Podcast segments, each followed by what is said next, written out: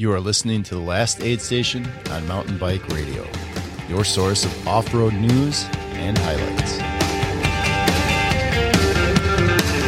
Welcome to another episode of the Last Aid Station. This is Steve Hamlin with my creative friend Mark Stover. How you doing, Mark? I'm doing very well. And yourself? Fantastic, actually. Yeah. Um, Uh, so the season's here. Uh, It is upon us. um, and as usual, I am fretting over how late I am in getting in shape. Um, it's, uh, it's, uh, something that I go through every That's that's never that's never going to end, Mark. I know. I know. Like, and I, and I go to the first race of the year, which for me is traditionally six hours of Warrior Creek or maybe Cohutta, something in April ish, just to remind myself how out of shape I am. Um, but it, it gives, it gives me motivation. It does. Usually May, I have like amazing training because I come back embarrassed and then, you know, try to make up for it.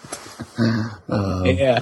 yeah, but uh, yeah, for our listeners, uh, spring's here. Hopefully, you're getting a chance to get in some riding. Seems like uh, almost everywhere there's been some amazing weather lately, and everyone's Yeah, getting a chance to finally get out, at least um, outside. Now, whether you're on your trails or not, uh, due to the trail conditions and stuff, is Yeah, I've been getting those reminders all all winter here about how uh not in good enough shape I am with all the fat bike races. yeah. You've been doing uh, quite a few, um, and we'll probably talk. We're definitely going to Yeah, be talking we'll about uh, one of them um, that you did here recently. Yeah, this fat bike season is actually it's weird because we we kind of just slowly started talking about them, and already we're starting to wind up the fat bike season. Um, it's now March. Really, nothing Yeah. else. I mean, the big ones are are just behind us, or barely just in front of us with uh, the fat bike Birkie Birkie's this weekend. this weekend. Yeah. Um, so re- really looking forward to getting the true season of endurance, mountain bike, and gravel racing underway. But certainly that is not to slight the fat bike season, which is winding up um, and ha- has had so far a pretty good season. Um, as far as fat bike racing, who have you who have you seen as someone who is definitely going to that is doing really well at fat bike season that may make that into more of a endurance mountain bike season. Because sometimes there's a lot of people that are either going toward bike packing, you know, out of that fat bike season, or maybe even going into uh, maybe endurance mountain biking. Um, do you see anybody really standing out for you from the results and things like that? Oh yeah, I mean, the two first names that come to my mind is Jeff Hall from, you know, my neck of the woods in Minnesota, and then Jordan Wakeley over there in Michigan, Yeah, yeah. Jordan Wake So, was always there. just Um, dominating. Yeah, usually has a run going through all the way through April, May of, you know, 10, 12 wins straight or something like that at all distances, usually on the fat bike. Um, I also saw recently that Jordan has actually um, traveled to Arizona, I believe, to begin uh, training camp and who knows, maybe picking up some endurance racing down there. But I think it's always kind of cool to see those guys transition and to see, you know, if they've really been pushing the pace like, like Jordan does every year, really f- racing a lot of the fat bike races over the year to see how they transition into the rest of the season with, and how long they can go, you know, with the season still, what, 10 months, uh, Yeah. still in front of us. So always kind of interesting to see how that's going to go. Um, Matt Acker's the other one too from over there in Michigan. Yes. Yeah. He's actually winning the series right now. Yep, I've seen a lot. I've seen his results in many different places um, as far as the fat bike racing goes. So, everybody, welcome to the Last Aid Station. Um, we, if you've never listened to us before, uh, we kind of cover all of the endurance off-road racing, and kind of cover everything from marathon racing on the mountain bike into gravel racing into bike pack racing and all the distances pretty much anywhere from three hours to what's the tour divide? I don't know. Three weeks, two weeks. So uh, Long. kind of cover it all. Yeah, long. Really, really, really long. long. We cover a big variety of races. But thank you for uh, joining us if you're listening for the first time. And if you're listening um, as a repeat listener, thank you very much for coming back. And we hope you enjoy what you hear. Along that line, if you are a listener and you have some requests for us or suggestions for us, please get in touch with myself um, or Steve at mountainbikeradio.com. So mark at mountainbikeradio.com or steve at mountainbikeradio.com. Send us an email. We're more than happy to take your suggestions, talk to you about things, and definitely we take the listeners' suggestions and try to incorporate them into the show because we're trying to create a show that is listenable for you guys and is bringing the information that you want to you, um, whether that's a race or a racer you want us to interview or a promoter you want us to get in touch with or a product you may see that may make an impact on endurance mountain bike racing. Let us know and we'll try to um, incorporate that into the show. Um, a lot of other things are going on that we really want to bring up right now up front right here. Um, so mountain bike radio is slowly starting to trying to get back up in front of all of the cool stuff that we present to our listeners as a service. One of the big things is the calendars, the race calendars. On mountainbikeradio.com, there are two calendars. One is a fat bike racing calendar and one is an endurance mountain bike racing calendar. We're trying to make those as the resource out there on the internet, um, especially for North American races, for your one stop to see where the races are, what the races are about, links to the races and things like that. So if you go there, if you're looking for a race for a certain weekend or if you're traveling to a different part of the country or you're looking for a race to target or at this point you're probably trying to set up your season, it's a great resource to go to to really figure out where those races are, what they're all about, how you register, what the costs are, all those things. And there's links to all those different races there. Um, and it's a great, great resource. We're not asking yeah. for anything for it. We don't ask promoters for any money to put their race on there at all. I mean, it's, it, we meant, mean it completely as a free resource to the endurance mountain bike racing community. And it, it's the best one out there. I, it, it by far. There's yeah. no doubt. Any yeah. place else I've ever tried to search for events in the past, it's never, you know, inclusive to mountain bike only, right? So you bring up all kinds of, you know, running events or road events, stuff that so if you're interested in just mountain bike endurance events, this is the place to go. It's already started out for you. Yeah. And if there, if there's anything on there that you find is be incorrect or there's a race perhaps that you see that's not listed, or if you're a promoter and you want, you have a new event, you want your race listed, you can go on there to the submission. There's a submission, uh, little, uh, form there at the bottom. Just put in a little bit of, very little bit of information, including your link and, um, the name of your event and where it is. And we'll double check all that information and then put it right up on the website. It's that easy. So um, if you see something that's that's wrong, perhaps a date has changed or a distance has changed or the name of the event has changed, you can go on there, um, use the submission form, and we'll update the calendar as quickly as we can.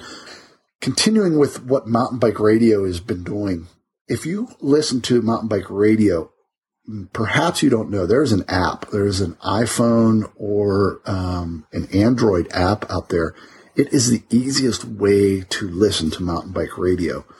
Unless you're listening on your computer at work, which is a big plus, and thank you for doing that. But um, if you're listening in your car or listening at home, or maybe you're listening on a ride or something like that, um, the iPhone or the Android app, the smartphone apps out there are great ways to listen to it because you can search for whatever specific show you want or maybe even a specific topic, find it and listen to it that way. Um, great way to do it. You can actually download them onto there so you don't have to necessarily have cell phone coverage if you're maybe riding in a remote part or, of your area, um, what have you. But the app is out there. It's something that Mountain Bike Radio provides for free. It's a free download on the in whatever app store you use, and it's a excellent app. It's really, really, really user friendly.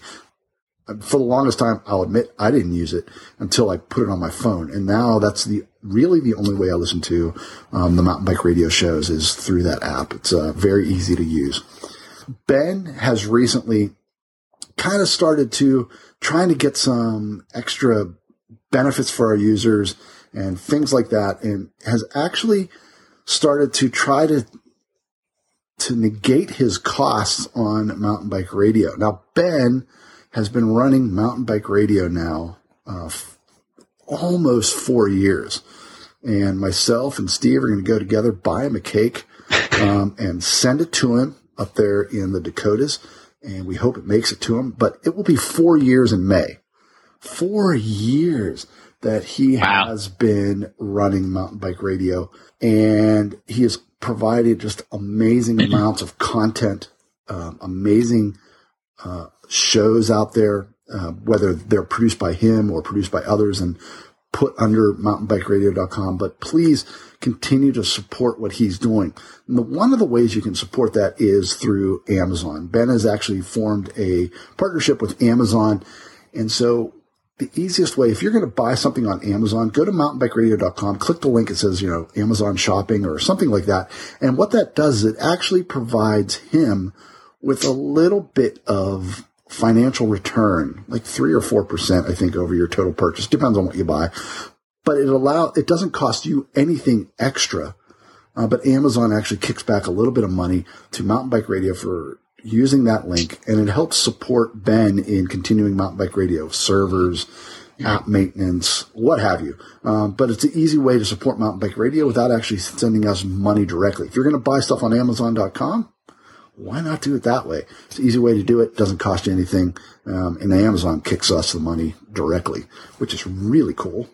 Um, and if you're looking to spend a little bit more money, um, and you want to give uh, mountainbikeradio.com because you like the resource that it provides, you can become a membership, and it's a very easy way to do it. Um, there are several different levels, um, whether it's a basic member, which is a dollar per month, a pillar member, which is $10 a month, or a sustaining member, which is $30 a month, or there's like different ways to do bulk things. And there's, if you go to mountainbikeradio.com and you look at the membership page, there's a way to, you can look under membership and you see all the different ways that you can continue to support mountainbikeradio.com. The dollar per month is a basic member. It just, if you think you're getting something out of this and you want to give a dollar per month, you can sign up there. Easy way to do it. Gives us a little bit of money to, for the maintenance of everything that's out there. Or if you want the pillar or sustaining members, you get some, I don't know, some extra advantages, perhaps. Um, you get some partner discounts from some of um, our partner vendors out there, like whether it's Fix It Sticks or maybe get a mountain bike radio pint glass or a t-shirt or whatever. You get discounts on mountain bike radio gear. And as we partner with different uh, companies out there that provide us with stuff, um, and all of that stuff is vetted. It's stuff that we know works. It's stuff that we know. It's we're not just picking up anybody and their brother, but it gets a chance to, to give you back something for providing us with um, the financial abilities to keep mountainbikeradio.com. I don't talk about mountainbikeradio.com much from the financial side of things, but I think Ben is doing a very good thing here. And any mo- amount of money that we can give back to him to continue to support our show and all the other great shows on Mountain Bike Radio um, is a big, big plus in my book. So, off my soapbox. no, it's good stuff though. It is. It is. And I, I just, I just want to get it out there because, uh, Ben has given me a voice to, con- to do what I do here, which I love doing, which is talking about endurance off-road racing. But it's also given everybody a voice and we love what we do. None of us do this for the money. Nobody is living off of this. Um, but I'm sure Ben would like the ability to not have to worry about whether he's going to be paying for the server and things like that out of his pocket and actually having something that's going to be sustainable long into the future. And so please support mountainbikeradio.com any way you can, numerous ways, as I mentioned. And I, I think we're helping build, you know, enthusiasm around the sport too. you know? absolutely, absolutely. It's drawing attention to different riders and, and, uh, you know, their sponsors get attention here and, and all that. So Yeah. And, you know, everything that, that Ben does, Ben doesn't buy advertising to push mountainbikeradio.com. And another way you can support us is just by going out there and telling your friends. If you like what you hear or you like a, sh- a specific show, tell your friends about it. Tell your, the guys you ride with about it. Tell people at the races you go to about it. Um, and let, get the word out because the best way to get something to, that's sustainable is like a grassroots effort, kind of like that, you know, kind of, it's just passed on word of mouth and it continues to kind of grow and steamroll into something bigger. And that's exactly what we're trying to do with mountainbikeradio.com. We're not looking to advertise this so we get, you know, click links and, and, um, number of hits on a website. We're just trying to make this something that is a resource, but something that has some value to it. And we hope we're doing that. Um, under other related news, um, kind of mountain bike radio related, and just a way to get you guys more involved with other people who listen, other listeners, other people who like mountainbikeradio.com is mountainbikeradio.com actually has a Strava group. And it hasn't been used that much. I mean, there's people that have joined it, but now that we're into the spring, here we are again. Go over to Strava. If you use Strava, join the mountainbikeradio.com um, .com group. Uh, it's a mountain bike radio.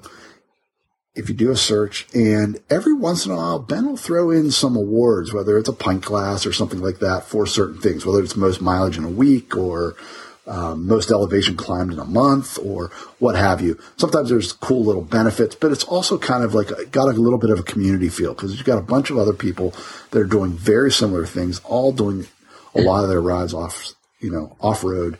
So it's it's just a kind of a cool thing to be part of. If you want to join that, anyhow, it's the Mountain Bike Radio group on Strava. Easy to find.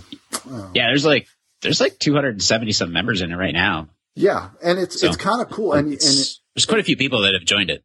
Yes, and and a lot of the people that you hear us talk about here on um, the last aid station. You're curious, you know, I wonder how much, how many miles those people ride or, um, I know, for example, Carla Williams is a member of the group. You want to see how many miles she rides in a week to become, you know, to win certain races, like whether it's uh, Shenandoah or whether it's Fool's Gold. She's on there. You can see what she's doing. You can see her rides. You can see what kind of training she does.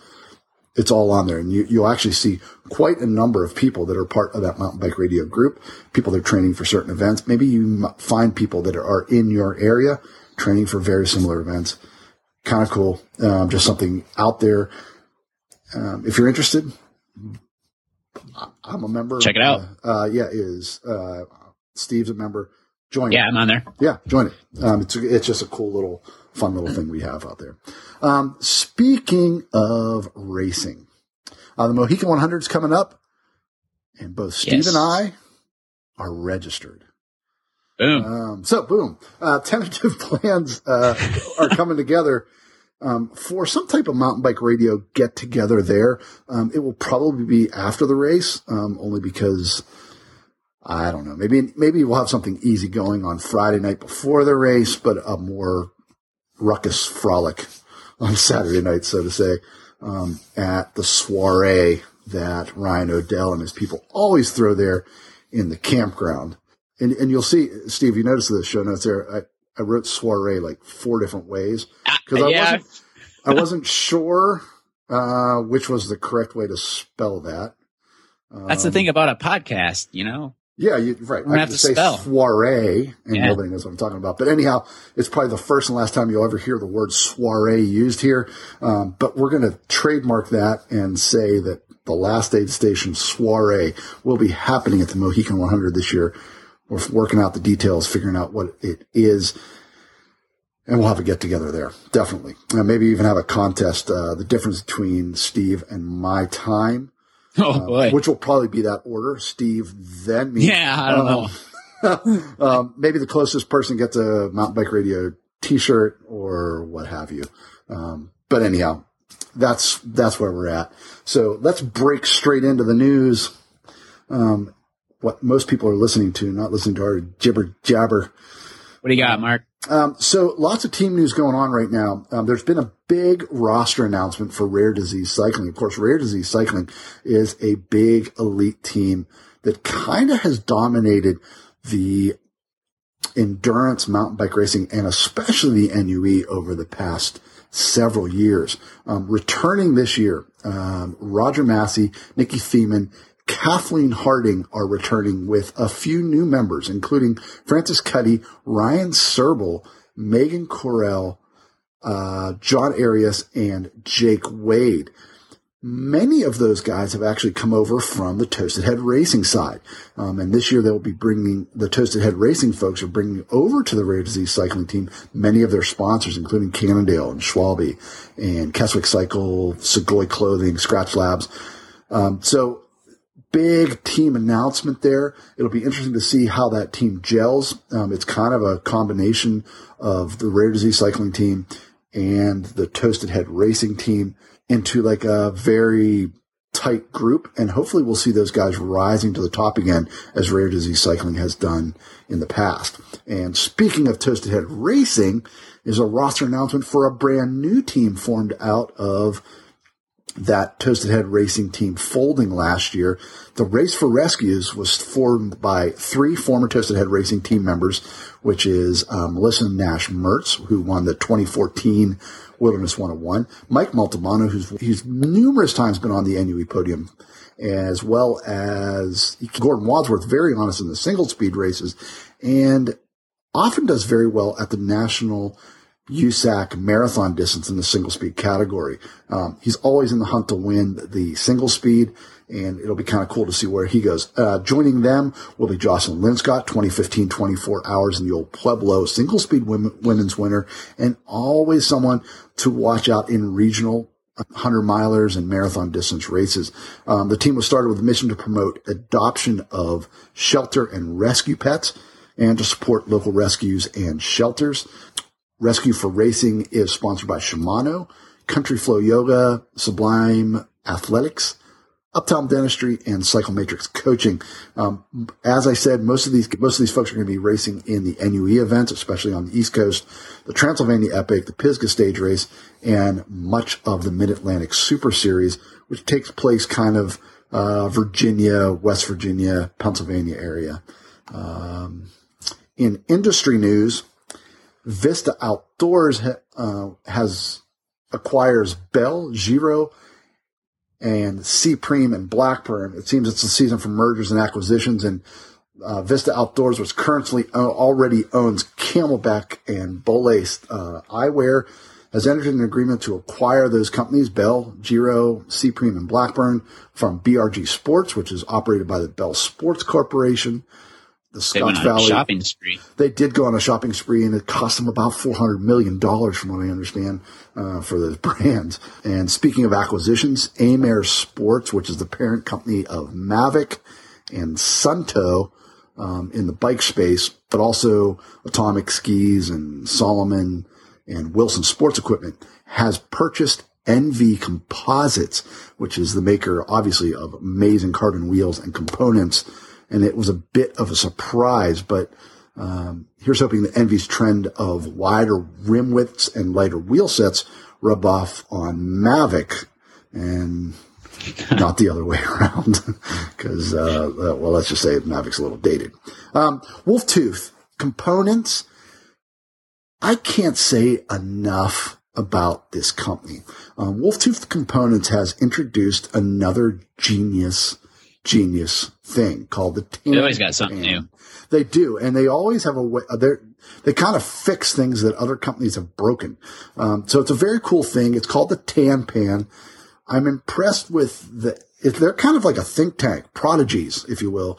Um, and so what it allows this isn't something that necessarily it's something that already exists in the in the SRAM space, but didn't allow things to happen in the Shimano space. So, if you had Shimano road shifters and you wanted to pair it with Shimano mountain bike derailleurs, and you're thinking, okay, Mark, why would I do that? Well, in the case that uh, cyclocross, gravel racing, things like that, you yeah. wanted to run by a one by eleven. You couldn't do it. The cable pull ratio is completely different. It will not work, or at least won't work well. Not a big deal for pure mountain bike racers, but a much bigger deal for cyclocross and gravel racing who may be looking at one by systems or much bigger gear spreads on their rear derailleurs or cassettes. So all it does is it just translates that. It's a little thing, probably about the size of a quarter. Um, it puts the cable in one side, pulls the cable out the other. It translates that cable pull ratio um, so that it works well and those ratios are exact and it makes the shifting a thousand times better. So you can use your Shimano road shifters, whatever they may be, with the mountain bike derailleurs, um, something that Shimano didn't have, but now there's a way to do it.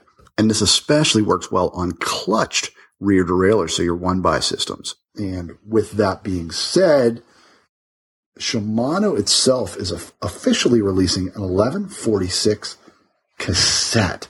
And that It's is like absolutely ginormous. it's like uh, putting a you know that's that's I'm just- pushing I'm- the size of a road crank gear. That's what I'm know? wondering. I'm wondering if they didn't have some extra cyclocross chain rings and just oh, what can we use these for? But 1146 is absolutely huge. Now I have some concerns with that, maybe from a shifting issue type of thing and the tooth gaps they're going to be created. Not only that, but I I can't imagine that many the derailleur compatibility for something that's going to go across a 35 tooth gap. I don't know, but um, where, where where you're doing 1146, uh, certainly going to look strange on a bike, but where even aftermarket stuff had had a max of 42, 44 maybe in some capacity in the past. Shimano's actually releasing an 1146 cassette. Um, be kind of interesting to see how that all works out. Um, and certainly be great. I mean, certainly that's purely developed for those out there using the one by systems.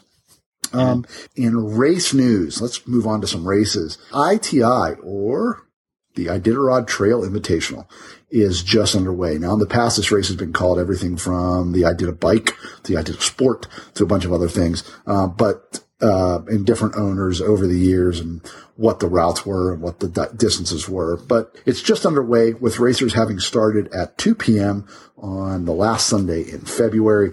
Fairly large group of riders competing in the 350 mile distance where Jay and Tracy Petervary were racing and a little bit smaller group who were pulling on the full Monty, so to speak, of the full Iditarod Trail. It's ridiculous. Thousand miles. Um, of course, that is always a uh, kind of a competition between the bikes and the uh, the sled dogs. Um, and the bikes, pretty much almost every year, are always way faster.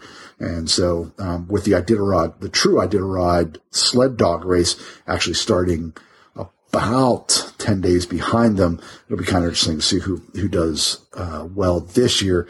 Trail conditions have been noted as being super low on the snowpack. They've not had a ton of snow up there. They've also had some melting conditions, some freezing conditions, um, which means muddy conditions, um, tenuous river, river crossings, which in the past are, are usually 100% frozen. And they've already got some snow melt, spring snow melt for the year. So I don't think the conditions are all that great, even though you would think with less snow, it might be faster. I think with the less snow, they've actually got a lot of muddy and soupy conditions up there. Especially if it warms up. You, s- now I'll talk about that when we get to the, the Yeah. polar roll stuff, Yeah. but it's, yeah. It sounds like that type of winter is going around for everybody. Yep. And so even in Alaska, they, you know, they have the, the snow melt and then the refreeze overnight and the snow melt and the refreeze. And it certainly doesn't do great things for necessarily speedy trail conditions.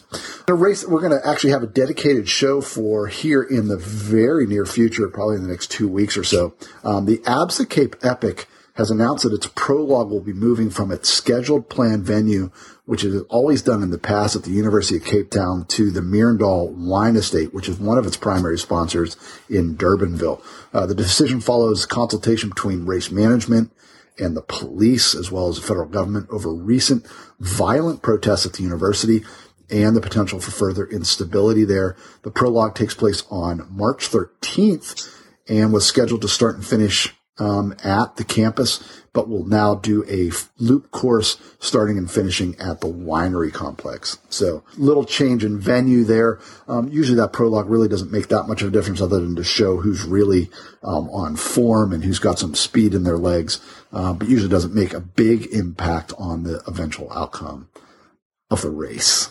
How many stages are there? It's a, it's a week long stage race. Um, so it's it's a it's the full thing. It's it's definitely by far the biggest stage race in the world. There's no doubt. Of course, it's competed in that that duo format and something that even though uh, the United States and Australia and New Zealand that area have n- not really grasped yet, um, I'm seeing more and more races outside the United States, like even in Australia and New Zealand, where they've kind of been our compatriots and still continuing that solo stage race format. Yeah. Kind of starting to move toward a duo format.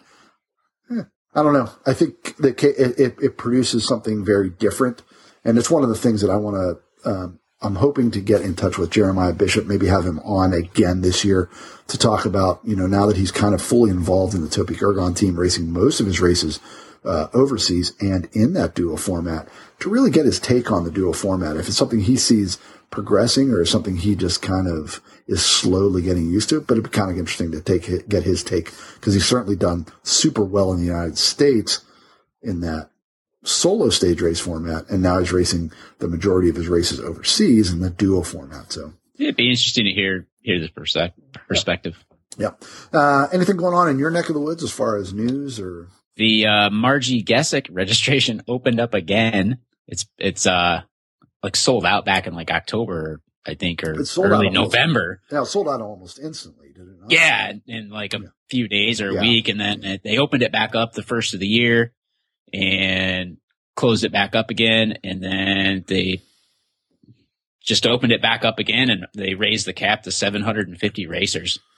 And there's already like 360 some registered for the the 100 miler. Wow. It's it's going to be a huge race. Uh, it's going to be great. Yeah. I'm, I'm, I'm even more. And you're registered for that race, correct? Yes, I'll yeah. be there. All right. Yeah. Um, and, uh, the NUE is kicking off its series. Yeah. Um, True Grit. True Grit. Just. Yes. Seems like, uh, as you had mentioned, it seems like this season just, the last season just ended with the NUE. We're yeah. already here. We're back into the mix, getting ready to find out who's out there. And big, big names are actually on the start list. Um, Josh Tostado, Kurt Wilhelm, Marley Dixon, um, Mike Multimano, Tinker Juarez, Liz Carrington, Jeff Kirchhoff, Gordon Wadsworth, the Simrels, Taylor Lideen, uh, Brian Schwarm will be making the trip. Kerry Smith, Roger Massey, a huge number of Ticos from the Costa Rican region who have participated in the first NUE races that are down in Costa Rica last year um, with the Rincon Challenge will be making it. And supposedly there is a small group that will be making a push for the overall. And so they're, they're going to be making their start early in the year, um, maybe hoping to get a little chance at some out of shape American riders or those who may be traveling from colder climates and those guys have been able to chain, of course, train all winter long um, in Costa Rica. They'll be making a push to see how they can do lining up against top Americans at the first race of the year. And on top of that, Dark Horse um, registered for the event in the form of Steve Hamlin. now, this guy's an unknown. Uh, really not sure how he's going to do. Big unknown. um, uh, he's, he's been racing all winter long in the fat bike division and uh, a lot of fat bike racing. And so we'll use the term racing loosely. yeah, so, it's like it's like so, saying i am a golfer because so, I yeah, golfed before. Yeah, so Steve will be uh, Steve will be traveling down there to cover that stuff in person and at least give us uh, uh, his view on the race and maybe get some interviews and things like that and talk to the the players, so to speak. Um, but I'm looking forward to it. It's uh, it's going to be a, fun adventure. So yeah, so you're actually in for quite an, quite an adventure here in the next couple weeks. You're so yeah, in the next what 24 48 hours, you're going to be racing Fat Bike Birkie, Fat Bike Birkie, and, and immediately getting in your car. Yep, and driving family up two to three days to. Going to uh, go to the uh, Grand Canyon for a few days hit the uh, the True Grit race, right, and then end up right end up in St. George, Utah, um, yeah. to race True Grit, the first NUE race, um, and see how it all happens. Um, certainly not Steve's first hundred miler, but his first NUE race, and maybe you'll get a chance to uh, take some tips from the top guys out there, um, and seeing how his year is going to start uh, in endurance mountain bike racing. Um, one other uh, result to talk about. Um, the, so the tour of Andalucia actually happened just uh, just finishing about a week ago or so ago. Um, tour of Andalucia, of course, is one of the uh, biggest uh, pre uh, Cape Epic mountain bike stage races, and typically you see the same teams that are going to race at Cape Epic racing this race, which occurs just about three to four weeks prior to the Cape Epic and they kind of test their legs. It's slightly shorter. It's only uh, six days versus seven or eight. Um, but the big uh, news out of this race was it was run by Team ProTech. Um, Periklis uh, Ilias and Tiago Ferreira uh, produced a huge upset of Team Topeak Ergon that included uh, that in that duo team, the current world champion Alban Lakata and Kristian Hynek. They also had the support of a second team, uh, Team Topeak team in the form of Jeremiah Bishop and Erik Kleinhans, who finished eighth overall in a support role. Um, so for the most of the time, these top teams, it's kind of almost, um, you kind of figure out who's going to win the Tour of Andalucia by looking to see who's registered. It's usually going to be your favorites for the different events, but this unknown team, Team Protec, just kind of came out of nowhere. They won by staying consistent, um, remaining in striking distance going into the last day, just 40 seconds down, and then put one hell of a run on the last stage to finish three minutes up in a solo win and win the GC by a little over two and a half minutes. It's a huge upset over much more polished teams like Centurion Vaude, um, Topeak Ergon, MMR Racing, Team Factory Scott Racing. On the women's side, however, uh, the collaboration team of Sally Bigham of Topeak Ergon and uh, Katrin uh, Neumann of or Leumann of Goldwurst Power Swiss national team destroyed all comers, and literally their winning margin there um, was measured in hours and not minutes. But the endurance mountain bike stage racing is already well on its way, and a lot of teams are going. to It's going to be kind of interesting to see what happens at the Cape Epic because a lot of the um, the top teams like Topeak Ergon, Centurion Vaude just got upset big, big at uh, Tour of Andalucia. Um, and certainly Team Protec is not going to be an unknown entity going into that race now in, uh, what, two weeks or so. And we'll be covering that as a dedicated show here on the Last Aid Station for the Cape Epic. Anything going on out in your way? You guys, you guys are starting to slowly wrap up. Um, yeah. In your neck of the woods, the Fat Bike Series. Great Lakes Fat Bike Series wraps up this weekend with the Fat Bike Birkie, and it, yeah. it actually reached its thousand rider cap. So thousand fat bikers. That's that's between two races. There's a short race and a long race. Okay. And what's what, long what races? Yeah. Uh, long race is pushing 50k, so a little over 30 miles, I guess. So I think it's I think it's like 47k, so maybe right around 30. Okay. And the short race, I think, is about half that. Um, so the Fat Bike Birkie, I mean, that's everybody talks about the national championships that USAC has now um, as being the national championships. I, I've always Fat Bike Birkie was the first big race I'd ever heard of as far as fat bike goes, and I would argue that um, it's a bit pr- more prestigious uh, winning the Fat Bike Birkie than many other races that are out there. Um, and certainly, it's a pretty big deal. It's, it's a pretty yeah, big it's deal. a big deal. It's a definitely a big deal. So anyhow, um, let's move on to what people are here for. So we've talked about a lot of the news and stuff like that, but now let's talk about some of the racing that's going on across the country.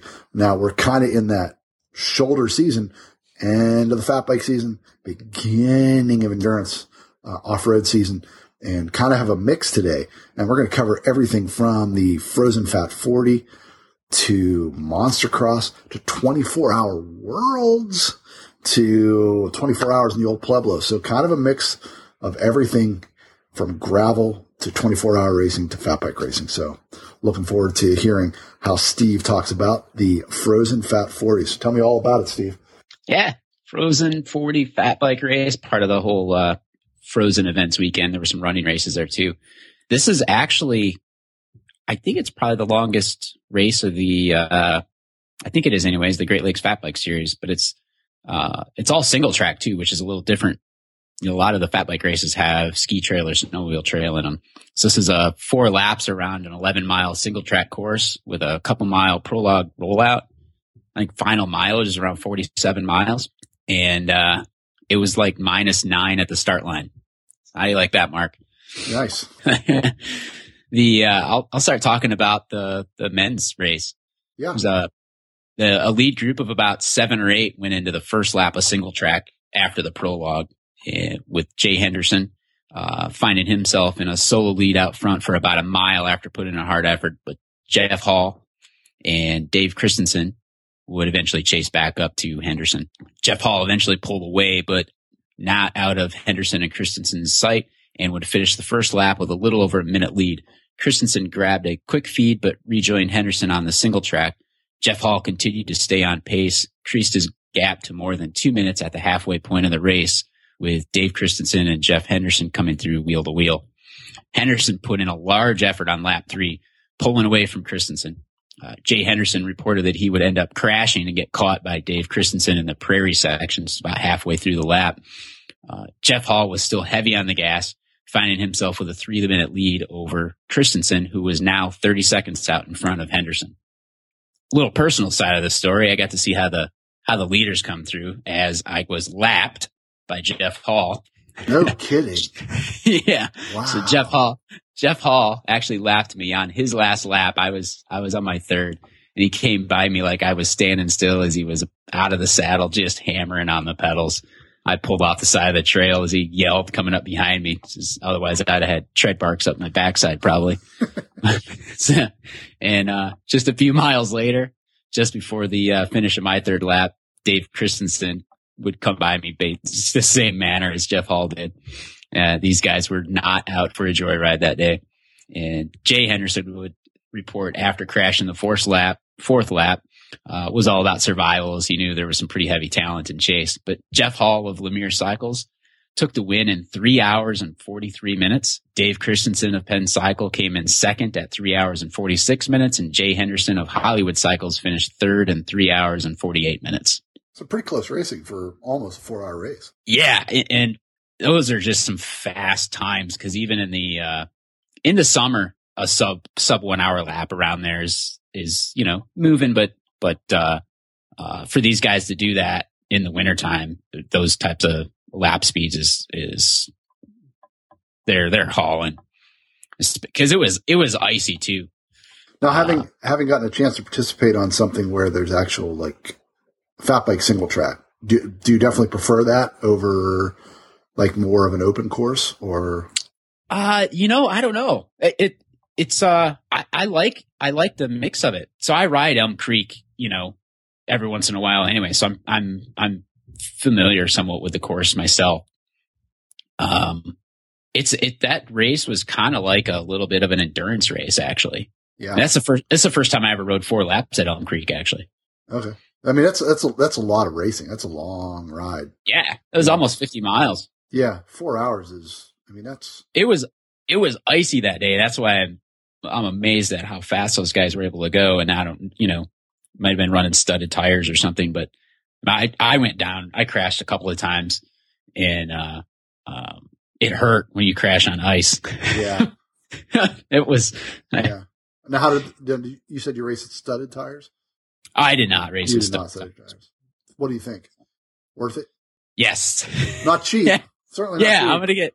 I think I'm gonna get some studded tires for next year. I mean, for most of us, it's like the cost of a wheel set, not tires. But Yeah, yeah, yeah. I think if you're gonna Studded stud your boat, studded fat like a- like a tires stud or yeah, what, what's the average cost of a studded a set of studded fat fat bike tires?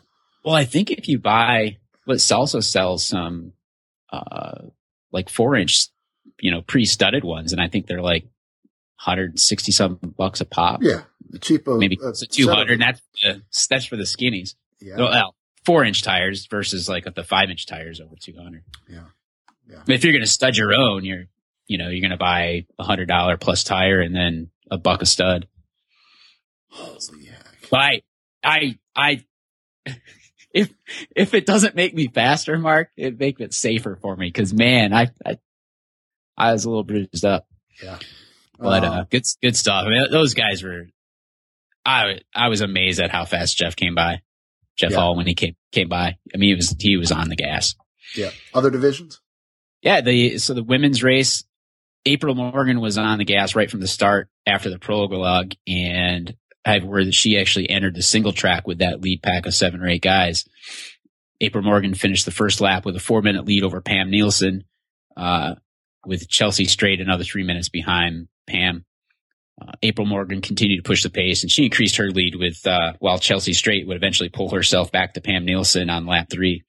So April Morgan, uh, of 45 North crossed the finish line in first place at four hours and 14 minutes. Chelsea Straight of 45 North finishing second in four hours and 35 minutes.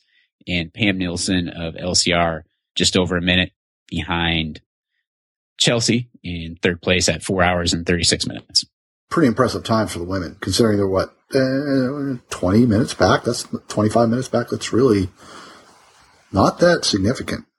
Yeah, and well, all of them, I I believe, have been doing quite a bit of racing through the series, and then you know we talked about Pam on a previous episode. Right. She she won the Tuscobia 80 for the women. It's kind of cool to see um, a race like kind of in this like a little bit on this shorter end here. Um, seeing some of the people um, racing from the you know almost the bike pack distance races um, coming down and mixing with the the people that are more traditional distances and you know I always love seeing how that works out. You know, the, the fat bike racing is a is a big mix of like XC racers and like bike packers and it's it's a pretty interesting pretty interesting season and I, I myself personally I was kind of like explored it all this winter and I, I'm pretty excited to do it again next winter. I, am looking forward to it. It was just a it was a a, a whole mix of I'm not a I'm not a I I don't necessarily tend to like the the short XC weekend races in the summer, right. but I really really enjoyed doing the same type of events like racing Elm Creek and then the Polar Roll and and Cuyuna on a fat bike in the winter because it just it was a it was a total change up, you know. It, it made the made it the shorter race a little bit more of an adventure. Cool, very cool. Um, thanks for the update up there at the uh, Frozen Fat Forty, and of course we we can't not talk about the Frozen Fat Forty without mentioning the amazing promotion and production uh, presented by Ben Welnack. Heck yeah. So yeah, Ben Welnack, cool. our own Ben Welnack from Mountain Bike Radio, is the race director and promoter for that event. Um, and from what I've read online and doing some research and probably what Steve has experienced up there, put it's a good one, event. One hell of an event. Yeah. And not yeah, only from event. the Fat Bike series, but also some uh, running events that same day and even uh, the next day um, for a whole weekend of racing. So, uh, congrats to Ben for putting on uh, a great event, having taken it over this year. Best of luck in the future um, for him continuing that series. Richmond, Virginia Monster Cross. You know, for many in the Mid Atlantic area and kind of even the East Coast, for many, this is the annual opener of the season, especially in this area and for those really looking to test their off-road endurance, to test fitness and form, comes super early in the season. It's often cold and usually has with it some unpredictable weather. This race is a run what you brung kind of race in the pro elite category, with the race in the past having been won by both cyclocross racers as well as those on mountain bikes. Additional categories for the non-elites had separate divisions for both cyclocross and mountain bikes. Looking across the start list, top national caliber racers, including current NUE Series champion Keck Baker, top uh, short track and XC racer Cole Oberman of Ride Biker Alliance, Jared Nieters, a top regional racer and certainly no slouch on cyclocross or mountain bikes, David Flatten, a national level XC racer and the protege of Jeremiah Bishop, NUE fast riser John Petrolak, top NUE racers Michael Danish and Simona Vicenciova, current Masters NUE champion Roger Massey, Nicole Dorinzi, as well as a large gaggle of strong Virginia racers who are always strong this time of the season, and they were all looking to stretch their legs in an unseasonably warm February weekend. The race takes place just south of Richmond, Virginia on rolling hills, dirt roads, double track, and a little bit of gravel, and raced entirely inside the Pocahontas State Park on a two lap by 25 mile route. Continuous elevation changes, none more than 150 to 200 feet or so, with no single section of the course flat enough or long enough without change to allow racers to get into any kind of rhythm. Much of the course was on packed sandy soil, but there was also some plenty of packed dirt for those who were a little bit more wary on that sandy surface. In the men's race, with little elevation and plenty of teams with several fast riders among them, tactics were certainly going to play a part and were expected to be a factor by many of those lining up in the pro elite category. Lots of surging and attacks on the winding course left many legs unsteady as the first real efforts of the season shocked them into remembering what racing really feels like. As the surges continued in the opening miles at the front and the attrition began behind, the leashes became longer and longer due to the relentless attacks and speed changes. Early racing quickly made racers choose their battles for these early season efforts, and before long, a rider in the form of U.S. military rider David Flatten had been given the gift off the front near mile 10 that no one chased down, but that had increased the tempo just enough to have whittled the chasing group down to just about 20 riders, and then down to just about a dozen or so, containing Jared Nieters of Haymarket Bicycles, Cole Oberman of Ride Biker Alliance, Keck Baker of Blue Ridge Cyclery, as well as another group of 8 to 10 riders. The group of 12 rolled conservatively with Flatten taking advantage to really do some damage and putting in some time to those behind. As time checks came back to the chasers and the realization of the damage being done by Flatten off the front, the bridging moves began in earnest. Soon it was Keck Baker and Jared Nieters seen driving the pace to try and pull back Flatten, as well as to split and splinter the group behind them. Exactly as predicted, the group was whittled down to seven, then five as the race hit the halfway point. Reported negative racing in the group had Nieters on edge as he attacked the group near the 30 mile point and had Baker joining him just three or four miles later with the remnants of their former group just 30 seconds behind. The two former teammates combined their efforts to splinter the chase further behind as well as dedicate themselves to limiting the damages in front being done by David Flatten. With a long loose surface descent into the final sprint, Baker held the advantage, racing on a mountain bike to Nieters' cyclocross bike. At the front of the race, David Flatten had time to enjoy his long solo win off the front for nearly 40 miles to roll in well up on the others to cross the line in 2 hours, 38 minutes and 15 seconds. Behind Flatten, out of the final corner just 300 meters before the line, Nieters held the front despite a last surge by Baker to take second. Baker would finish on his wheel in the same time, over six minutes down to the winner Flatten. So your winner in your pro elite category of the Richmond, Virginia Monster Cross, David Flatten, 2 hours 38 minutes 15 seconds of the U.S. military cycling team. Second place, Jared Nieters of Haymarket Bikes, and in third place, Keck Baker with the same time, Blue Ridge Cyclery.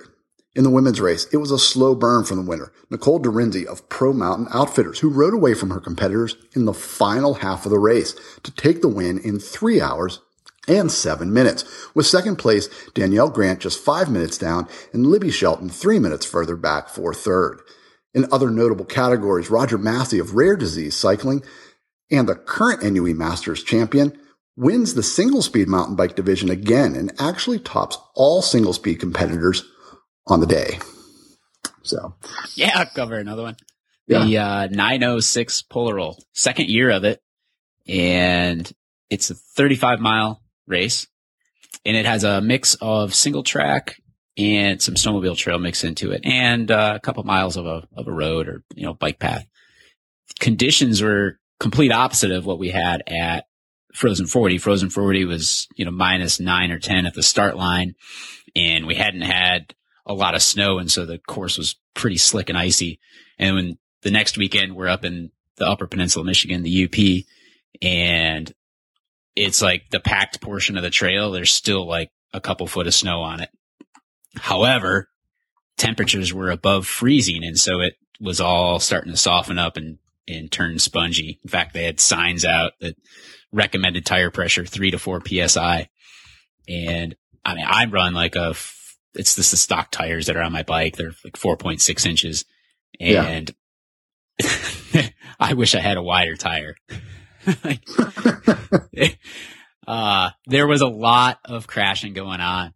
But anyway, just to kind of set the stage of like what the conditions were like, it was you rode single track in uh, Negaunee, eight miles of snowmobile trail to a two mile road that was you could ice skated down it, and then the single track around the South Marquette trails, and then out on a bike path for a couple of miles to the finish line. It was is a is, is a pretty cool point to point race.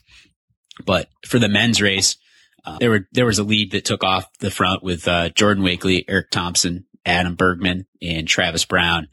Uh, and those guys even had hike a bike sections of trail at the even up in the front. Uh, so everybody had to hike their bike at some point. And when I say hike a bike, you'd step you to give you an idea of the flotation of these these tires because you think ah, how much do these things really float with you know everybody's grooming trails and that kind of thing.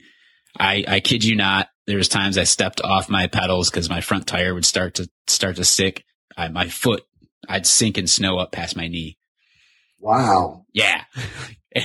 and, and, uh, and then there you, there you were hiking your bike in a foot, foot and a half of snow, uh, pushing your bike for half a So. I, I would imagine in situations like that, I mean, it's a huge advantage to ride it as far as you can oh, yeah. because Yeah. because walking in knee deep snow is certainly not fast. Yeah, no, it was not fast. I, I swear I probably like hike a bike at least a 5k that day uh, Okay. at, at minimum. But, but anyway, so, uh, yeah, these guys, these Jordan Wakeley report that they had hike a bikes up front. Uh, Adam Berg, Bergman, who was running studded tires, got away from the leaders on that two mile section of ice road. And when I say ice road, it was literally pure ice. When I rode it, uh, I was trying to like ride up the edges of the snowbanks on the side of the road, using them as berms, and you'd like come down the hill and you'd be one foot down and sliding your whole bike sideways into the off the side of the road. At any rate, Bergman had gotten away for about 40 minutes before the other leaders were able to reel him back in. Uh, it was four leaders that hit the soft, slushy, sometimes icy bike path, bike path that was about two miles left to the finish. Uh, and everybody kind of sat up waiting for somebody to attack. And Adam Bergman, Bergman finally attacked about a mile out, but uh, Jordan Wakeley was able to pull him back in and launched his own attack to the finish line with Jordan Wakeley of Kieran Cycles taking the win in three hours, 15 minutes and 58 seconds and Eric Thompson of Foundry Cycles crossing the line in second place, only a second, one second after Jordan Wakeley and Adam Bergman finishing third at three hours and 16 minutes and two seconds. It's pretty tight racing up front. Yeah, that's that. I mean, again, um, it it just amazes me that um, in an endurance race, it's well over three hours that you're having fat bike races coming down to times of within a second. Yeah. Um, Yeah. Only because there's such a difference. There's such a difference in um, the equipment choices that I mean, it just those guys are either choosing very close equipment or you know their their condition conditioning and equipment choices are offsetting each other and they're still kind of working out to the same. But I mean that's that's just amazing that um, something that where equipment can make a big difference, you know, tire choice so or whatever different types that it's still coming and- right, Yeah. still coming down within a second or two of each other. That's in this race, tight like, racing. fatter the tire, the better with low pressure. I mean, I, I was running my tire to where it was so low. My, the side knobs were just rolling on the pavement and the bike could walk all over on you. And Right. I can't tell you how many times I was riding down the trail and my front tire would just sink a foot into the trail and I'd get catapulted over the handlebars. it, was, it was crazy. It was, my legs were pretty bruised up from the frame banging Yeah. off my, my legs as I was headfirst in a snowbank. Yeah. Uh, for the women, April Morgan and Danielle Musto rode together from the start. And as Danielle Musto would say, rode and crashed together all the way to the start of the snowmobile trail, about 11 miles in. April Morgan pulled away from Musto, uh, once on the snowmobile trail and Danielle Musto would solo most of the snowmobile trail with April Morgan in her sight for the first half of it before she disappeared in the distance. Morgan stayed out in front of Musto through the final single track in Marquette, and April Morgan of 45 North took the win in three hours and 59 minutes, with Danielle Musto of 45 North finishing second in four hours and 12 minutes, and Jill Martindale, also 45 North, finishing third in five hours and one minute. There was actually people out on the course for over nine hours. Really? Yeah, it was uh, basically every time, every time somebody, the further you were back in the pack, um, every every time somebody had to get off and do a hike a bike, then this that section of trail got longer and longer that you had to hike. Oh, right. Yeah. Yeah. So, yeah. It would just got Yeah. tore up. I mean, I we were talking about this earlier, but I missed a turn and repeated like a one and a half mile section of the the trail in like the first start of the Marquette area, and just my Yeah. second lap around it. Once I finally realized that I was on the same stinking trail, I was like, "Oh, this is more tore up now." but pretty pretty cool race. Um, you're looking ahead to uh, Fat by Birkie, um, as we mentioned previously. Um, is that more of a groom trail course? Fat Bike Birkie is uh really really wide uh cross country ski trail, I believe. Right. I thought And I read something that's like minimum width of like 25 feet or something like that. Right. That's, yeah, that's what I thought. And it's more of like, it's almost, it's a, I mean, it's a race course. That's what it is. And, Yeah. um, I mean, so, so you're not going to be dealing with those weird conditions. You'll be dealing with very fast packed snow conditions, I would imagine. Should be pretty good. We're gonna have it's we're getting above freezing during the day here, but I've they're sending out updates and they're they're working on the course and trying to make sure it's packed. So should be should be a good day. And now for something completely similar 24 hour worlds. I know many of our listeners are probably thinking, wait a minute, didn't we just talk about this? Seriously, didn't we just do this? And the answer is yes, we did. Just four and a half, four and a half, less than five months ago, we talked about the Wembo World Championships, 24 hour mountain bike championships held in Weaverville, California for 2015. For 2016, in this calendar year, those races are held in February in the Southern Hemisphere in New Zealand in the Rotorua region. And so, interestingly, all of those folks who had claimed world titles back in October are kind of going to have to be forced to defend those titles just four and a half months later in mid February. Now, races on hand included six time winner Jason English looking to set the record and finally surpass Chris Eatough for most 24 hour world titles with seven.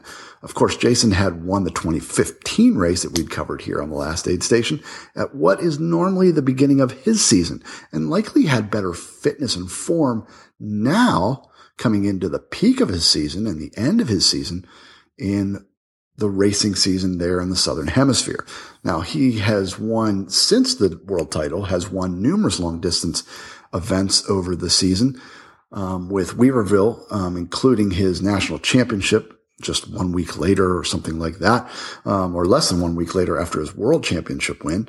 Um, several 24 hour events, some 12 hour events, um, and some marathon distance type events over the past four to five months.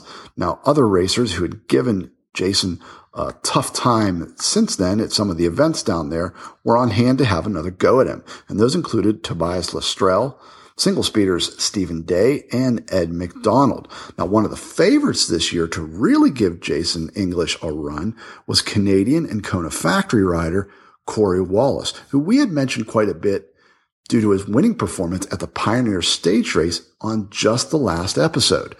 Well, Mr. Wallace decided to stay in New Zealand for a couple more weeks and race the World 24 hour race again. Now, previously in Weaverville, he'd been on the hunt, trailing Jason English by a few minutes when he developed some severe vision problems and had to significantly reduce his speed in the final six hours.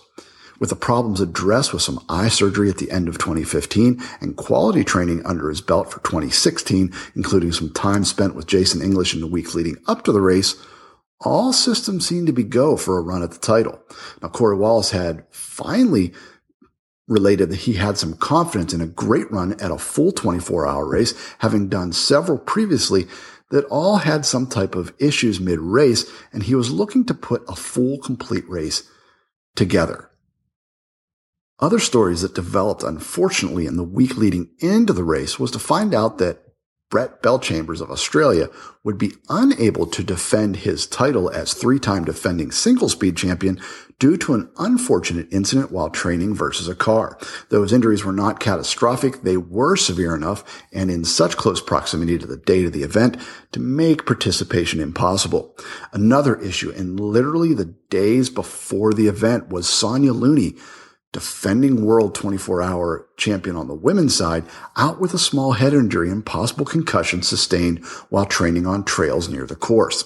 On hand, the race all of a sudden had a new look for the women, with the biggest favorite being Liz Smith, the current Australian national 24 hour title holder, who was over to give it a go. And honestly, I'm sure was quite disappointed in not getting a chance to race against Sonya and New Zealand rider and 2014 solo champ Kim Hurst, who surprisingly was not participating in the race on home turf.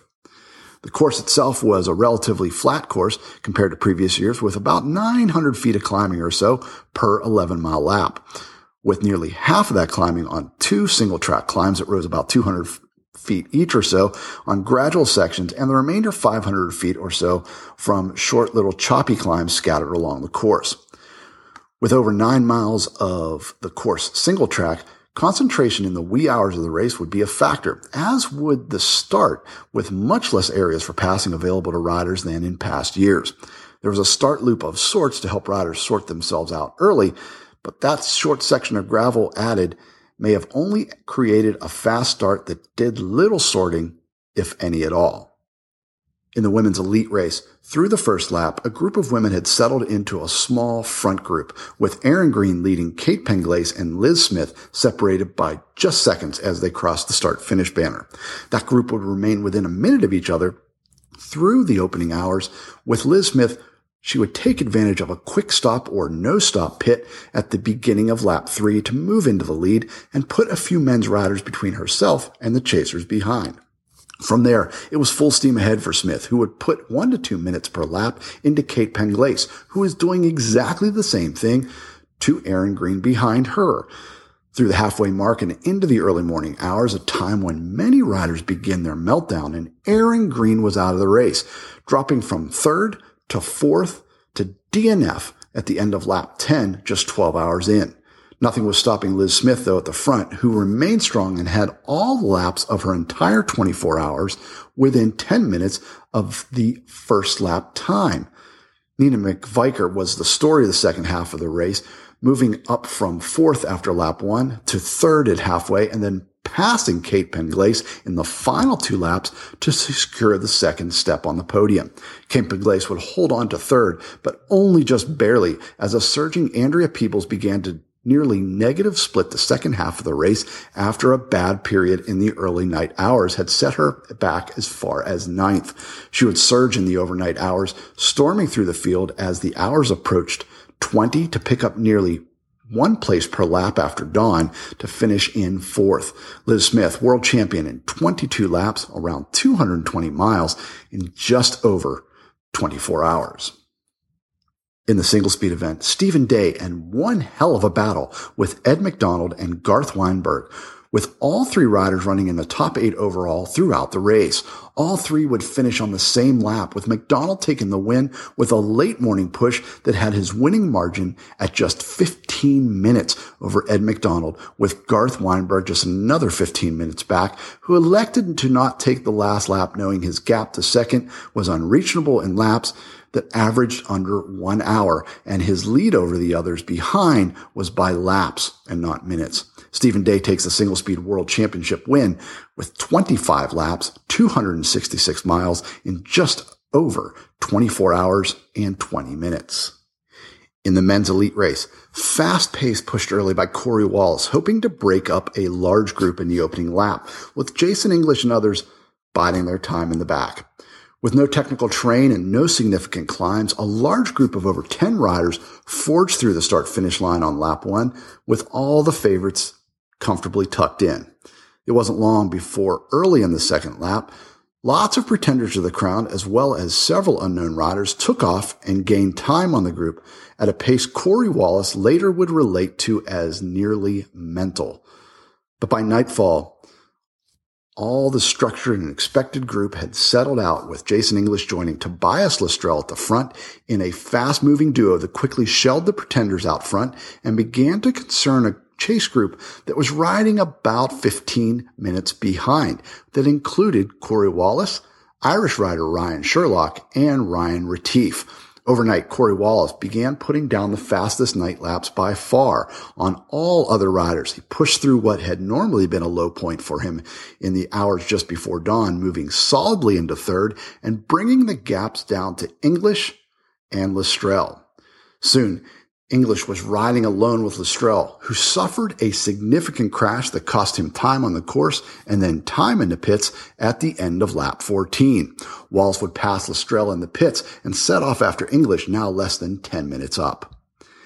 In a remarkable two lap push, Wallace closed the gap to English, a gap of nearly 10 minutes, and the expected and predicted battle of the Wembo 24 hour mountain bike solo championships 2016 began. The duo rolled through in lap times just short of the times they'd been running 18 hours earlier. Wallace made a move early in on lap 20, climbing the fire road climbing and pushing the pace that had English on the back foot. But recovery is the name of the game here. and the diesel engine of Jason English brought Wallace back by the end of the lap.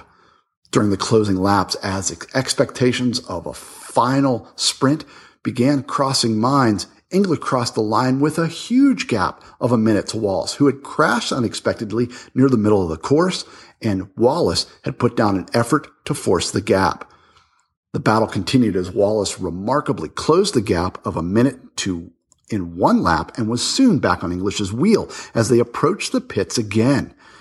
English, in a slow motion counter, up the pace through the pits, and before you knew it, in the early morning sun, was gone, putting in an effort to put himself out in front of Wallace, who related later that he just didn't have the effort left after chasing the previous lap to come back to English. Luck would have it, timing was on English's side as he extended his lead in the final lap and made the time cutoff just in time and had Wallace unfortunately not making the time cutoff getting a chance to start out on a final lap and be the only one to start that lap. Jason English would become world champion again for the seventh time, breaking the record and becoming the most dominant 24 hour mountain bike racer ever. Pivots Jason English 27 laps over 290 miles in 23 hours, 55 minutes, with Kona factory rider Cory Wallace second, just four minutes back. Team Giant Curves Tobias Lestrell would finish with 26 laps to hold on to third after Adrian Retief also with 26 laps, but nearly 40 minutes back. Ryan Sherlock was fifth, completing your top five podium, completing 25 laps. Um, Jason English once again. Um, he, he, he knows, I mean, he honestly knows how to do these races. And I mean, you see every time you see him always hanging back and hanging back. He's never the guy at the front at the beginning of the race. He knows how to sit in. He knows how to pace himself. Even when it takes others, some patience and some, that oh my god, just that's just patience and some race maturity. I don't have that kind of patience on you know just you know like a hundred miler. I mean, he'll sit in. You know, Jason English. I mean, at one point, I think he was sitting like seventh, eighth, like in you know well into the race. You know, four or five hours into the race. He was just, he just biding his time. And, you know, as, as was shown, you know, in the later sta- stages when he and Cory Wallace had finally moved off to the front, um, to what was expect, those two guys were kind of the favorites going into the race. They were pushing, they were putting down times that were almost exactly the same as the times they've been doing on lap two and three on laps, you know, 19 and 20. It's crazy. Uh, just crazy, crazy, crazy times. And um, Cory Wallace was, um, if you look at his times on the overnight hours, was putting down serious fast times, and that's how he was actually able to pull those guys back overnight because he was putting down uh, by far the fastest times, faster by far by more than two, three minutes um, than everybody else. So I just can't imagine riding that many laps of the same course. Yeah, honestly, because I, I like point to point stuff and like even like three or four laps of the same thing, I start to get a little. Yeah, I mean, even though this is a, I mean, this is a much bigger lap than you know most lap races, or uh, at least around me when they do lap course races, you know, like for six hour races or whatever, they're six mile courses, and so you know you're, you're running one every you know 35 minutes or so or 30 minutes. Um, this, this was 10 miles, but still, they still ended up having to do it 27 times. Yeah, it's crazy. Almost to the point of being dizzy, I would think. so, yeah. So anyhow, uh, that's uh, that's your 24 hour World Championships. Um, they haven't announced where 2017 will be, but they've they've got you know well over a year probably. Um, they haven't even announced whether it's northern or southern hemisphere. Um, if they've been doing it like they have been doing it, um, I would guess that 2017 will be in uh, Europe or Africa next year, South Africa, but um, they haven't announced that yet. All right, uh, 24 hours of old Pueblo. I've got uh, kind of just a scattering of all the different races that are out there. We'll we'll touch on some of them. Some of them I don't have a lot of details on, and I don't want to kind of bore people with just finish results. So we'll just talk about some of the ones that you know, there's a little bit more of a, a race there. Yeah, I mean, this uh, is this is typically the. I mean, you honestly see, it's almost a who's who. I mean, there's a big party atmosphere. I mean, I've heard it described as everything from you know rock concert feel to uh, the, the mountain biking's Burning Man is like something that when you when you see pictures, yeah, it's pretty close. I, Yeah, I've uh, seen. I following some of the pictures and stuff on Facebook from the event. It looks like a fun, uh, fun weekend. Right, and of course, this is put on by Epic Rides, who put together, you know, that the Whiskey Fifty, Grand Junction, you know, that whole Carson City, uh, fifty mile weekends and stuff like that. This is a little bit more on a little bit um, more casual kind of atmosphere. More it's early in the season. It's too. early in the season, and it's yeah. it's it and it's way out in the desert and it's kind of gives people that whole like let's make a community i mean they call it 24 hour town for a reason it, it truly built up a town out in the middle of nowhere um, for the uh, race so so well, i'll start with, i'll talk about the uh, the men's solo race to start with it was a it was actually a really tight race for the top three positions with uh, nash dory shredded the first lap in less than an hour held his lead for more than seven hours into the race. Uh, Dory started falling off his pace as uh, Nate Ginston would find his groove, groove and finish lap seven in a wheel to wheel lead over Dory. Dory continued to fall off his pace with Steven Zetek overtaking Dory on lap 12 in the early morning, about 16 hours into the race. Zetek was able to hold Dory off for the next couple of laps before Dory would rip out another fast lap and then hold off Zetek to the finish. Meanwhile, Nate Ginston held his pace through the night and picked up speed in the morning to hold off the chase. Nate Ginston finished 18 laps in 24 hours and 41 minutes for the men's solo victory with Nash Dory of Sun and Spokes coming in second with 18 laps in 24 hours and 42 minutes and Steven Zetek of M&M Cycling also finishing 18 laps only eight minutes later in third. That's pretty, it's pretty fast for 24 hour racing. Um, when you consider, yeah. when you consider that those guys, um, they've only had one team, one four man team ever in the history of the event be able to run what they call the perfect race, which is 24 hour, 24 laps in 24 hours. When you consider that the winning teams, I think this year for all divisions were 22, 23 laps. Um, and you've got guys that are solo doing 75, 80% of that. That's, yeah, Nash Dory's first lap was actually a sub hour. Yeah, that's that is that is really fast, especially when you consider that that also that that first lap includes a run segment. They have to yeah, run to their bikes. I forgot about that. Yeah, you're yeah. right. It does. They got to run to like their bikes. The whole Le Mans start thing. They run to their bikes, get yep. on them, um, and the commotion that that presents. And also, when you're a solo racer, you're running and getting on your bike. Um, you're, you're probably not sprinting for your bike. Maybe you are, but I mean, if I was a, knowing that I still had 24 hours in front of me, the last thing I'm going to do is sprint for my bike. Yeah. Um, I'd be you know, tripping on the way yeah, to my just, bike. I mean, I'll take my time, of get over there. I mean, I'll jog over there, get my bike and get on it, but, um, pretty, I mean, that is really, really, really fast. Um, um, I know that course is really fast. Um, a lot of people say it's a really fun course. Um, I've always wanted to go. It's just for me, it's, super, super, super, super early in the season. Um, I think it'd be a really fun event to do with a team. Yeah. I think, oh, I, I agree. And if, and if you look across the, the people that participate in it, it really reads as a who's who of endurance mountain biking. The thing is, though, is that most of those guys aren't doing it as, um, solo competitors. Um, I know Gordon Wadsworth was there um, Daniel Rapp from the single speed division. Um, Ernesto Marenchin was there. Both of those guys competing in the duo category. Gordon was competing on team pivot in the four man category. There's lots of guys that you'll see later on in the season competing in the, hundred milers or the marathon distance or even 12 hour racing. Um, competing at that event, uh, but not racing in the solo division. And that's so early to compete for a 24 hour race. You really have to leave live in a certain part of the country where you can train a lot of miles. That's not 24 hour race training for 24 hour racing on a trainer is, I can't even, I can't imagine. So it's not, it's not, How you do that? That's just madness.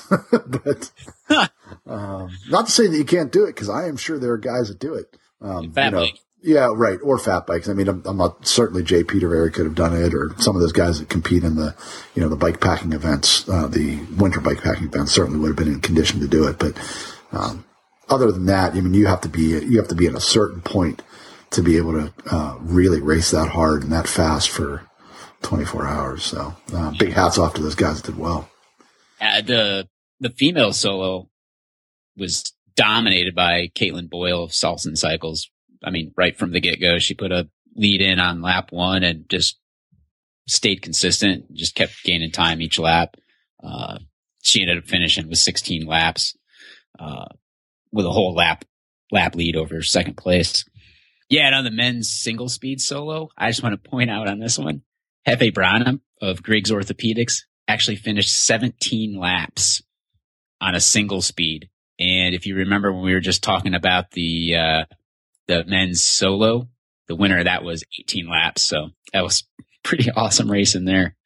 Yeah. I mean, Jefe Branham comes from like the, not just not the endurance, but the ultra endurance, you know, Tour Divide and, uh, Colorado Trail Race and things like that.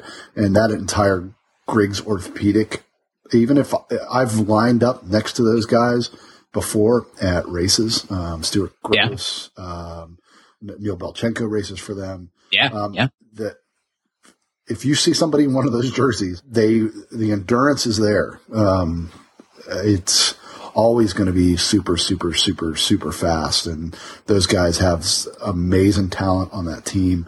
Um, it, a very, very talented team. And certainly, um, I wish those guys did a lot more on the national side. They kind of stick to the west side. The team sponsored out of, I believe, out of Colorado. Yeah, I think um, so. But uh, they very, very talented team. Almost every rider on there is, man, the endurance of a you know, I mean, I can't even imagine like the, the amount of miles those guys likely put in.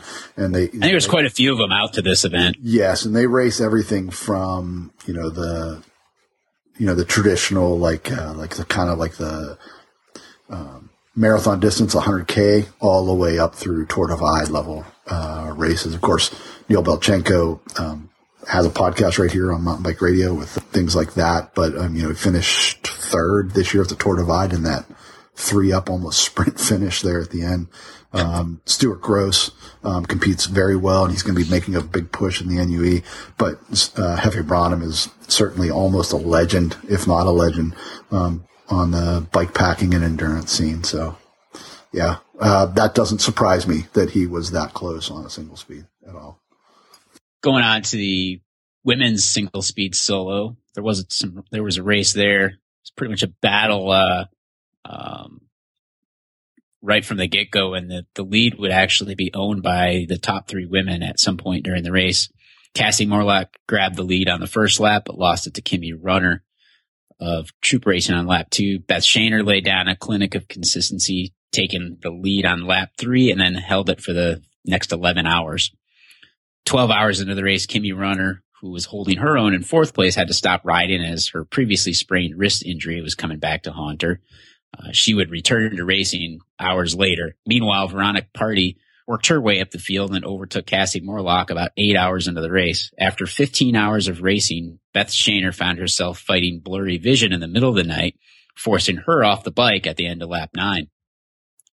Veronica Party had stayed consistent for the win of 13 laps in 24 hours and 31 minutes. Cassie Morlock of Oro Valley Bicycles finished second with 12 laps in 24 hours and 40 minutes and Beth Shaner of Griggs Orthopedics headed back out on the trail after the sun rose and laid down some fast morning laps and actually pulling herself to a third place finish with 12 laps in 24 hours and 50 minutes, only 10 minutes off second place after having to uh, get off the bike for three or four hours. So let's talk about the Pisgah 36. Um, this is from the diabolical uh, maniacal mind of Eric Wever. We've talked about Eric on this show before. We've had him on the show before to talk about where he comes up with some of these races. Um, the Pisgah 36 is actually the original race that really kind of set him apart from everybody else. Previously known as the race called the most horrible thing ever.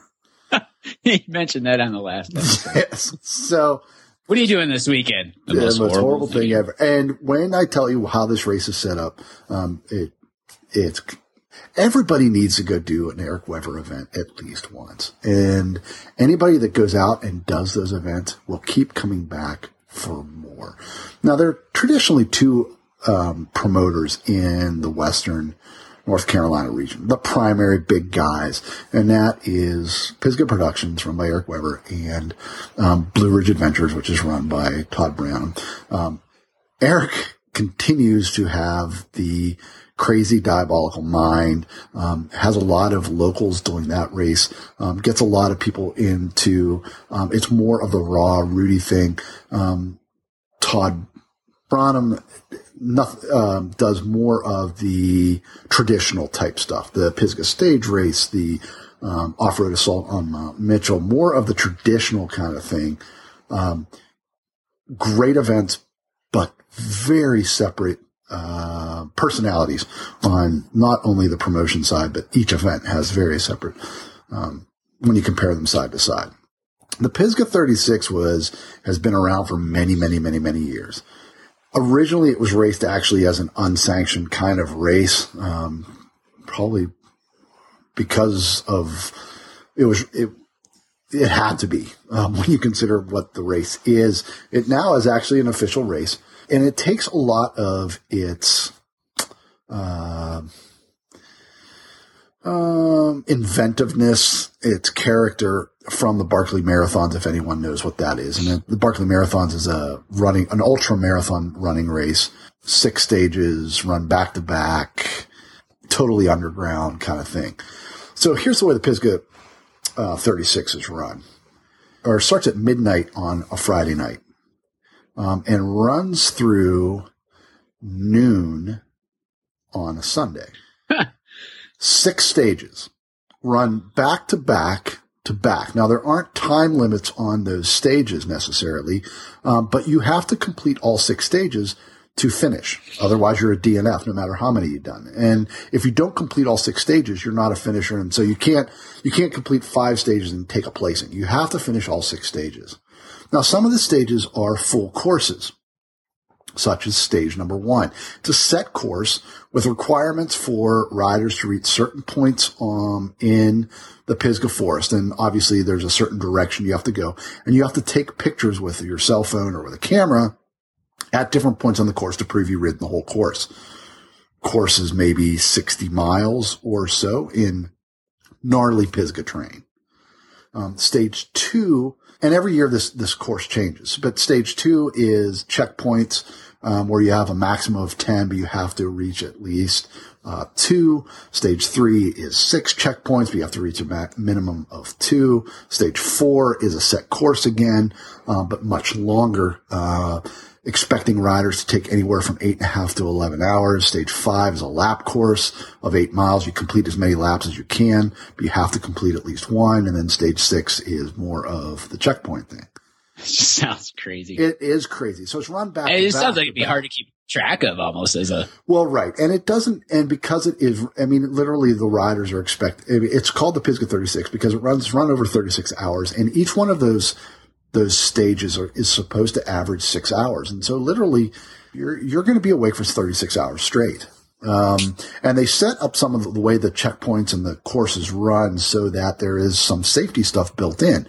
They're running checkpoint courses at night, uh, or course stuff at night so they know kind of the route you would go, uh, the checkpoint stuff during the day. Um, very, very, very cool. A totally different way, run almost like a pseudo underground, uh, ultra endurance race crossed with a, truly with a adventure race kind of component to it because there are always racers on different parts of the course or in different stages. Your only goal is that within those 36 hours, you have to complete all six stages. Very, very interesting way to do things. Um, lots of, um, I guess there's lots of strategies that you could you could employ into this. Uh, but this year, uh, Charlie Roberts takes the win. One of only three finishers. Uh, wow. Three people were able to finish all stages, and actually, there were only uh, three people that were able to start stage five. So going into stage five, there are still only going to be three. Um, in years past, there have been no finishers, and in years past, there have been a couple finishers. Uh, but this year, Charlie Roberts actually takes the win. The only way he won it because he actually had more checkpoints than other people. So taking extra checkpoints in certain stages actually um, was able to gain him the win. Luther Pappenfuss takes second, and Matt Sweeney takes third. Um, the winner took over 34 hours of riding and 21 checkpoints with estimates of well over 180 miles of gnarly Pisgah terrain that includes So you're plenty of hike a bike. I mean, there, those the Pisgah terrain has hike a bike. There's no there. It's very kind of hard to come up with a lot of terrain in Pisgah where you're not going to have at least some portions of off the bike hiking. And I'm not talking 100 yards. I'm talking kilometers of uh, hiking. And so it's Yeah. significant. And I talked to Eric for a long time about the race. It's, it's very complex the way it, it's in there. Um, you really don't, this is one of the races though that you, re, this one, the Pisgah 111, the 55.5, you really don't need to know Pisgah that well to do well here because the, the courses are kind of laid out. Um, you get a map of where all those checkpoints are or a passport, so to speak. You can figure that stuff out. Um, and it's built out over a long period of time. Um, but all three of those guys all finished within one hour of each other. However, Charlie Roberts was significantly uh, more adept at getting some extra checkpoints along the way. Ended up with 21 checkpoints and um, a little over 34 hours of racing. Everybody else, It's kind of like a yeah, gamble to get those checkpoints to like Correct. you spend Yeah. more time and then Yeah, because if you spend too much time at it then you maybe don't finish the last correct. stage And, and Eric even admitted that several of the stages, they it was a fool's folly, um, especially stage number two. They gave them a list of 10 checkpoints. It would have been impossible for you to gain 10 checkpoints. There's no way. okay So these guys were gaining gaining two or three checkpoints because they only got the minimum because knowing that they still had all kinds of racing in front of them. And as soon as you finish stage one with the minimum, you can start stage two. So it's run back to back to back to back. So if you want to finish stage one and then take a break, you can, but stage two is already, the time has already started for stage two. gotcha So it's a very interesting way of doing things. Um, it's it's kind of hard to describe. It's kind of hard to do highlights on because everyone's doing different things. Um, but a very interesting, and I'm I'm so glad that Eric Wever is involved in the sport. He's a big supporter of us, and I know sometimes I I seem to talk about him a lot, but it's so interesting to have somebody having a different viewpoint on the way mountain biking racing can be because it's not your traditional point to point or lap course or there's different stuff and it makes makes it almost like there's a puzzle involved here because there's thinking and strategy and things like that. yeah that. it's pretty interesting Yeah, it's just just just, just a very different chess match on mountain bikes Yeah, exactly, exactly. So, um, kind of cool. So, anyhow, uh, big props to uh, Charlie Roberts, Luther Pappenfuss, who got second, Matt Sweeney, who gets third, um, in being the only people that were able to complete the course uh, this year. In the past, that race was originally designed to be unfinishable, similar to the Barkley Marathons, um, but uh, this year we actually had three finishers. Um, and that brings, I think, all of our highlights. You, you don't have any more highlights, right? no i don't have any more Yeah, so that's uh, that's it for us. Um, what's going on with you in the very near future? We talked about you got you're heading out to do the Fat Bike Birkie. Yeah, And Fat then- Bike. And it's only a couple hours from my house, but then yeah, when I get back from that, headed to Jump in the car and get Yeah. start heading southwest. Yeah, It'll be a Um, haul. How about you?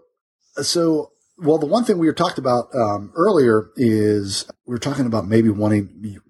We're definitely going to be doing Mohican. We're going to try to get a mountain Yeah, I'll bike- be I'll be there mountain sure. bike radio get together, some type, some type of thing there, maybe a little competition, friendly competition among um, everybody and things like that, and have a little get together and talk and chat and um, hang out after the race. And then we were also talking about maybe doing another one later on in the season. and talked about maybe Shenandoah and things like that. So one of the things that may throw a monkey wrench into the, all of this, and it's something that I've registered in the past two years I've registered and then bailed at the last minute. And this year I'm in again and I'm going to announce it here because it kind of then forces me to have to do the event. I Um, like it. I'm an official entry into the Trans North Georgia race. Um, Nice. I've never I- done a bike packing event, and this kind of falls in that it's a great entry event. It could still definitely be fast. Um, it's all, it's a relatively short distance, uh, somewhere s- 375, 350, somewhere in that range. Um, majority Wow. of the first half is gravel. The majority of the second half is very rocky, rooty single track. Uh, but kind of cool because it's, it, it's something that can be done in three days ish. I mean, I think the record's well, well below two days. Uh, but I'm being kind of realistic for myself, but it's kind of, it's, it's nice in that it's, it's, um, it's a nice introduction, I think. And so I was hoping to really, uh, finally Cool, pony up and do the Trans North Georgia. Now, uh, the one thing that throws a whole bunch of things in there is that it falls like kind of in that, in the week just prior to Shenandoah. Um, and I've really wanted to do that race. I've never done it. I've covered it many times. Always wanted to do Shenandoah. So, um, I still definitely, I think I want to do Trans North Georgia this year and then Shenandoah in future years. Um, I don't think it's possible to do both. Uh, you're talking way too little recovery time. Um, and having talking to people who have raced Trans North Georgia before, um, you're talking many weeks of recovery. Um, but anyhow, I'm, I'm super excited, uh, to finally, um, hopefully be, I'm kind of targeting Trans North Georgia this year. I've Cool, said man. I'm done. So kind of cool. Awesome. I'm, Good for I'm you. kind of excited about about that. But in the meantime, I've slowly it's that time of year, and I'm sure you're exactly the same way. Um, trying to beat those early entry fees for some of the races that are coming up. Yeah. I, that same thing, right? Because they get, yeah, they start to get, kind of pricey. They do start to get Yeah. kind of pricey. So, um, you know, I definitely have my stuff. scheduled out for the year for the most part. Yeah, I definitely have my my schedule out at least through uh, mid June ish. Um, uh, July will probably bring me to the Wilderness 101, definitely as as a to do race. Very nice. Um, and then um, August, kind of a little bit open. Um, if anybody has any races out there that they know of, uh, especially on the East Coast, uh, early August, um, I'd lo- love to hear about them. Tell me what you think. Tell me what you think I should be doing. What kind of races I should be doing. How about you? What what what's look what's your season looking like after? Well, we know we don't. You, we know you will see you at Mohican. Um, Yeah, I'll be at Mohican between True Grit and Mohican. I had I had originally talked about maybe going to Ca- Cohutta, but now that I'm going to do True Grit, I will probably hang local, do some maybe a small XC race, maybe even a road race or two or something in the spring, and then the Lutsen 99 are at June, um, the Tatanka 100 in July, Maah Daah Hey 100 in August. And then I don't have anything between the Maah Daah Hey and the Marji Gesick. So I kind of, I don't know, I, I kind of like adventure and mixing things up a little bit. So I've, I've got a couple things on my list that I've wanted to do and I'm not sure why it involves some running and even a triathlon. If I can fit Yeah. one of those in there somewhere, I would. But then, yeah, Shenandoah is kind of on the, the list too if I don't get around to doing any running. Yeah, I, I mean, uh, uh, on, along the same lines. I mean, now that I'm kind of going to target Trans North Georgia, maybe you know, with the Maah Daah Hey now offering a 150 mile distance now into mid September, mm, maybe. Yeah, there you go. Um, uh, that looks like a challenge, and I, I'm I'm now to the point now where I, I just like these bucket list events. Um, I don't need to be. You know, I, I can race series and stuff like that, but I, I like the. That I want to do something the, for the pure adventure of it. Not only the adventure of racing that day, but the adventure of training for that. Yeah. Doing the research, you know, thing, you know, th- Trans North Georgia, you know, what do you carry? What do you, you know, water and fluid and hydration and nutrition and, you know, sleeping if you're going to sleep and things like that. I mean, all of the research. I, I wouldn't know where to begin on that yet. I, I know, but it's it that that's just the thing is like I, I mean I've read up on it. I know what some people use, but that may not be what's right for me. Um, Yeah. So you know, you just it, it's just kind of fun, and you, know you practice doing that stuff. kind of bike you race on it. Um, for Trans North Georgia, Yeah. Yeah. uh, I mean that's I mean probably your I mean the best bike for the first half is probably a. Uh, a- definitely a hardtail because it's it's just a lot of gravel and lots of steep climbs and long climbs. Okay. The second half is um, on the on the Pinhoti or and the Pinhoti has some rigorous sections. The section where the the snake time trial is is just rocky and rooty and nasty and oh, wow. rocky ridgeline trails that full suspension is by far your best bet. I would say probably your best bet would be a. I mean, if you're trying to do it fast, would probably be a uh, XC full suspension bike, probably something a little bit light, but definitely has a full suspension for the second half. So hmm. that would be my guess. Uh, but I've never raced it, and I I don't know. I mean, I know lots of guys that have raced that, done that event on, you know, fully rigid. So who hmm. knows? You'll find out. I'll find out. nice. Yeah. All right. So everybody, thank you very much for joining us on the last aid station again. Um, as we start really working into the season, we covered uh, five or six races today, and we're going to continue to really start building with the NUE starting here in the next two weeks. Um, I will be bringing you a special episode of the last aid station um, covering the Cape Epic, the Absa Cape Epic stage race in the next uh, week and a half or so. Um, as Steve journeys southwest um, to race the first NUE race um, and bring us some on-site reviews of the course and reporting and things like that. Um, and we'll be back to you together um, sometime toward the end of this month. But thank you very much for joining us again. Get in touch with us, Mark at mountainbikeradio.com or Steve at mountainbikeradio.com. Tell us what you think, and we hope to see you at our race real soon. Thanks for joining.